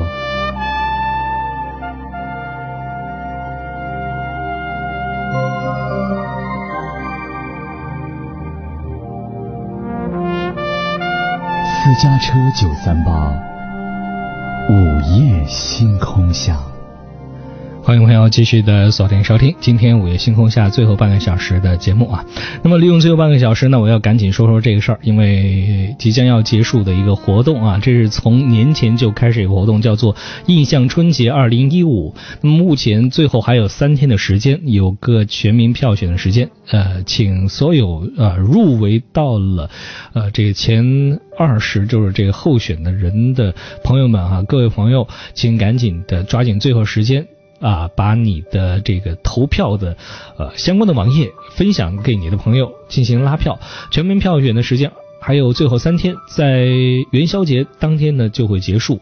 那么从呃二月的二十三号开始，我将接受各位朋友发送你的相关的联系电话啊，或者是这个快递的地址给我，然后呢我会把相应的奖品啊快递到你的。这个加上啊，送到你的手上。好，邀请朋友们呢关注这些事儿，也希望各位朋友呢继续的加油努力，希望在最后三天当中有机会能够啊拔得头筹，获得最大的那个一等奖吧。啊，好，在这儿我们也邀请朋友们继续的锁定收听今天节目，马上接听今晚的最后的一个电话，在线上等候多时的向先生的电话啊，向先生你好，我是一鹏。哎，喂喂，你好。嗯，你好，请讲。哎哎。呃，就是我想咨询那个小孩的问题，就是我家小孩，嗯，十一岁，呃，您说，就是平时，呃，平时他呃学习方面就不认真嘛，嗯，就是哎，就是我们说，我们我给他妈妈两个人说，他也不听，嗯，嗯，你的孩子他是跟你们在一起的吗？一直都是跟你们在一起吗？啊，一直啊，一直跟我们在一起。嗯，好，呃，平常除了你的。呃，你和你的妻子在和他生活以外，还有其他人吗？没有，没，就是不是我们一家人一直一家三口啊。那么，你的妻子上班了吗？有工作吗？就是我们是自己做小生意嘛。哦，做小生意。那么，呃，从小他就在跟着你们做生意的地方一起长大，是吧？对对，也是呃，嗯，就是呃六年嘛，就是。亲亲，你的带回去一一年，嗯，就是两岁两两岁的两岁四两岁过来的，嗯嗯嗯。那他放学之后在哪儿做作业？嗯，在那个在我们那个门市里面。嗯，好。呃，做完作业他干什么？做完作业是就是看电，就是看电视。嗯。有时他做作业就是这里。这里这里搞这里摸一下，那里摸一下，就是嗯嗯嗯好集中了是吧？好，那么你们会辅导他的作业吗？哎，我们也不会，我们给给他妈妈都不会，嗯，方那个作业的方面都不会。其实，向先生，我觉得我能够理解你现在的这种心情啊，理解你现在的这种心里面的担忧，觉得孩子似乎不听话了，我应该怎么去教育他？我觉得在这个时候，我要给你个建议是什么？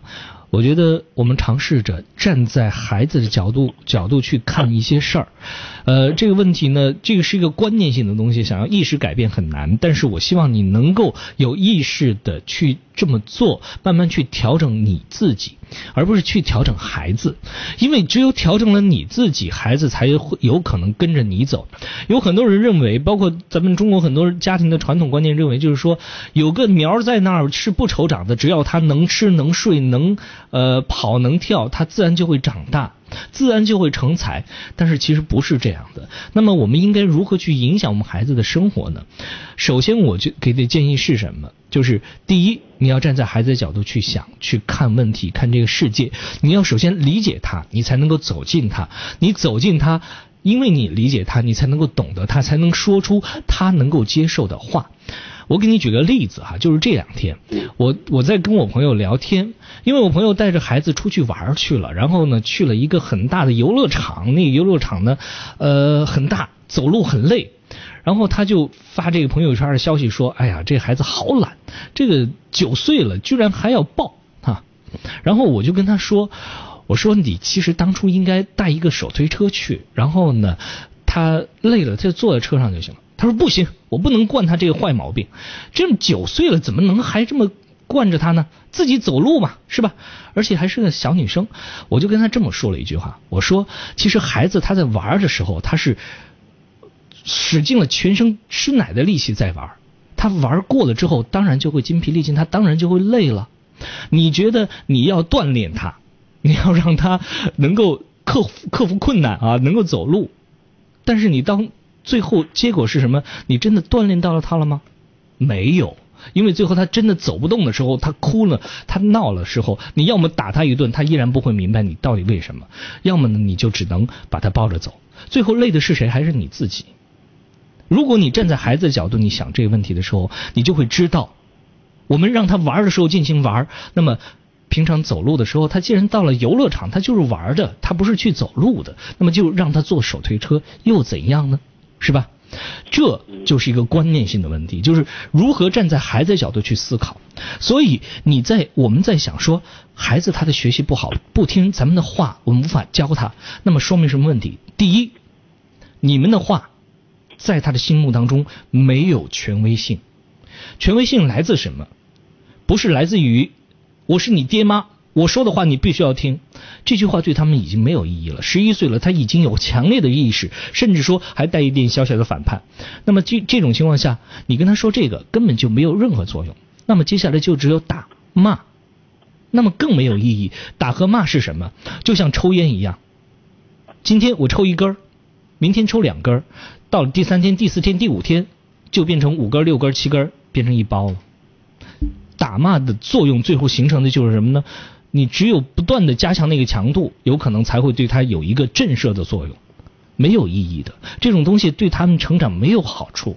那么唯一的方法就是站在他们角度想想，那么我们如何能够提高我们说话的威信程度？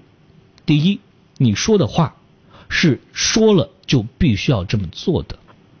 比如说，今天你做不完功课，电视绝对不能打开。我自己不看都可以，就绝对不能看。今天你做不完功课，所有活动取消，这是必须要执行的。这个规矩首先要立好。从小到大，有很多规矩可能根本就没有立好。到了你这儿，你这么说话；到了妈那儿，就就变变了一个调了。他就给他放水了，就说算了吧，哎呀，孩子还小呢，等他长大就懂事。有很多事儿，你们两夫妻必须要清楚规矩，首先立好。第二，立完规矩之后呢，你必须要自己学习。你说你在他功课上面不太懂，没有办法辅导他，那么你就必须要自己至少。能够明白，那么在你不明白的时候，你要跟他说：“哦，这个我不清楚哎，你给我讲讲到底是怎么回事儿这虽然有可能会让他觉得：“哎呀，我的爹或者或者我妈这好笨哦，这个都不清楚。”但是从另外一个角度，我们必须要清楚，我们舍弃了自己这些尊严上的东西，但是我们得到的是什么呢？就是和他们的亲近的感觉。所以，我们必须要。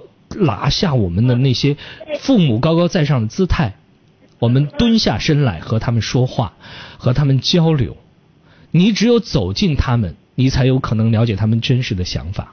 最终了解他们真实的想法，你才能够把话说到他们的心坎上，他们才会觉得哦，这个事儿是这样的。他们懂我，他们明白我，你们说的话才会慢慢慢慢进入到他们的脑袋里面，他们才会有那种意识和观念。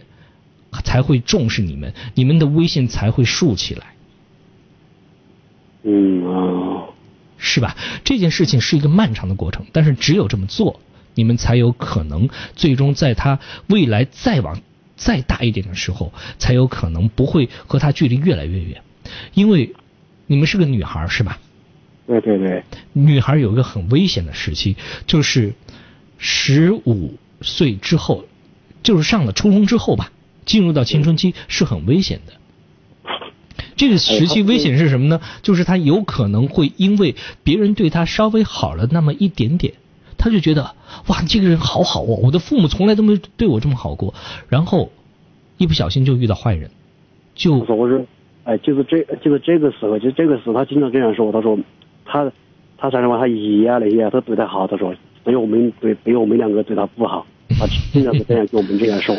所以，我觉得你首先必须要清楚对他好是什么好，而且你必须要心里面有明白，好绝不是给他买东西，而是真的懂他，明白知道吗？甚至说，在老师批评他的时候，你要站在他的角度去想，他哪怕做的的确有不对的地方，你要站在他的角度鼓励他、支持他，说你做的不好，但是我觉得在这件事情当中，你要努力的去从他做的不好的事情当中挑出他好的东西，赞扬他。他在这种意识或者说观念当中有一种感觉，就是我的父母是我的后盾，是我的支持者。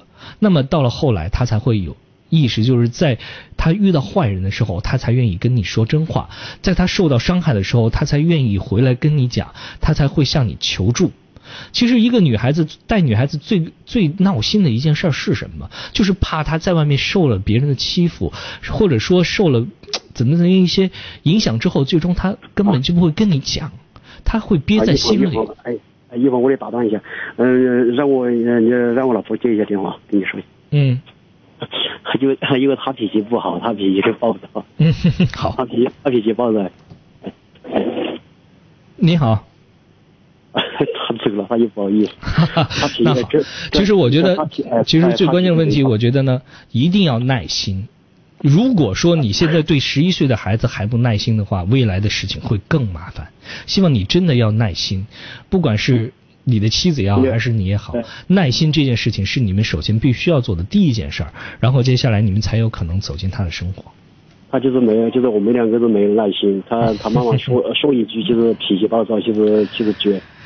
呃，千万不要，千万不要这样，千千万不要这样。那我我我知道你的妻子的那种状态，我大概能够明白。因为，呃，但是呢，千万不要这样，因为你你你就跟你的你就跟你老婆说一句话，你说你希望她未来成为你的好朋友、好闺蜜吗？当她。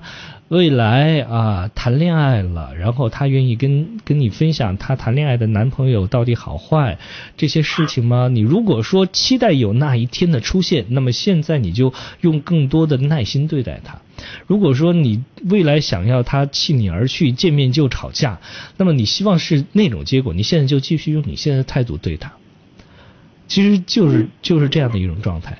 你现在用什么样的方式对他，他未来就会用什么样的方式对你。哎呀，他现在还很有威胁，我觉得，反正这个说了说了两句就是吵架一样，就是这个。是，你想现在孩子孩子才十一岁，如果说还是这样的话，那真的很恼火。好吧，好，那就先这样了。啊好，谢谢。好了，今天节目差不多就是这样了哈，在这儿呢，我们也要来分享各位朋友的一些观念和想法。呃，首先感谢陈思啊，陈思说，呃，被我的声音吸引，第一次听咱们重庆的电台，想起了在成都上大学的时候听晚年节目的日子哈，也希望所有的一切能够带给你美好的感觉吧。那么，另外我们来看看林小吉，林小吉说。他想问问怎样才能给女朋友安全感？呃，他说我把我的手机给女朋友看，我告诉她我没有背着她和别人暧昧，我女朋友很害怕，怕我离开她。可我不是那个只是和人玩玩就不要别人的坏人，只是真的想和她在一起。我觉得安全感这件事情，就是像我曾经做的一期节目哈。安全感的节目，那么可以在蜻蜓 FM 去听听那期节目，你你就会知道安全感到底是什么东西，怎样才能给他安全感？嗯，安全感不在于你告诉他说我不是这样的人，而是要让他自己知道自己有多好。有时候真的就是如此。我们说，呃，我不是这样的人，你相信我，我绝不会怎么怎么怎么怎么样。当你说这话的人时候，很多人都会有反应说：“就是你嘴上说的这样，说一套做一套，谁相信呢？”是。那么这反映什么样的问题呢？其实是在于他自己的不自信，他觉得自己不够不足够有魅力，他担忧，甚至说他对未来也没有那么多信心。有很多事情就是如此。呃，一方面，我觉得当你。当一个男人或者说当一个女人，你不是那种朝三暮四的人的时候，其实没有必要去过多的解释什么，也不需要用什么样的言行去证明太多。你可以按照你一贯的方式对待他，然后用一种更和善的方式和他相处交流，继续保持着你一贯的态度。那同时。也要让他自己去领悟，有很多事儿他感觉到安全了，那就是安全；他没有感觉到安全，你跟他说再多，我不是这样的，请你放心，那都是没有意义的。安全感不是别人给你的，是你自己有，他才是真的有。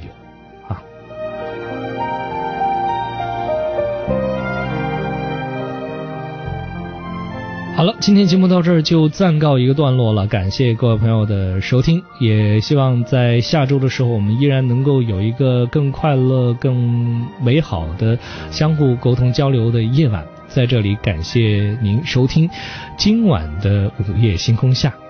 呃，我是一鹏，晚安，我的朋友们，晚安，重庆。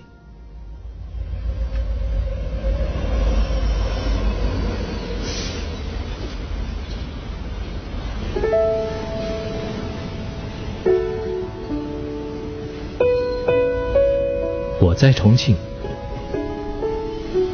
穿越星空，跟你说晚安。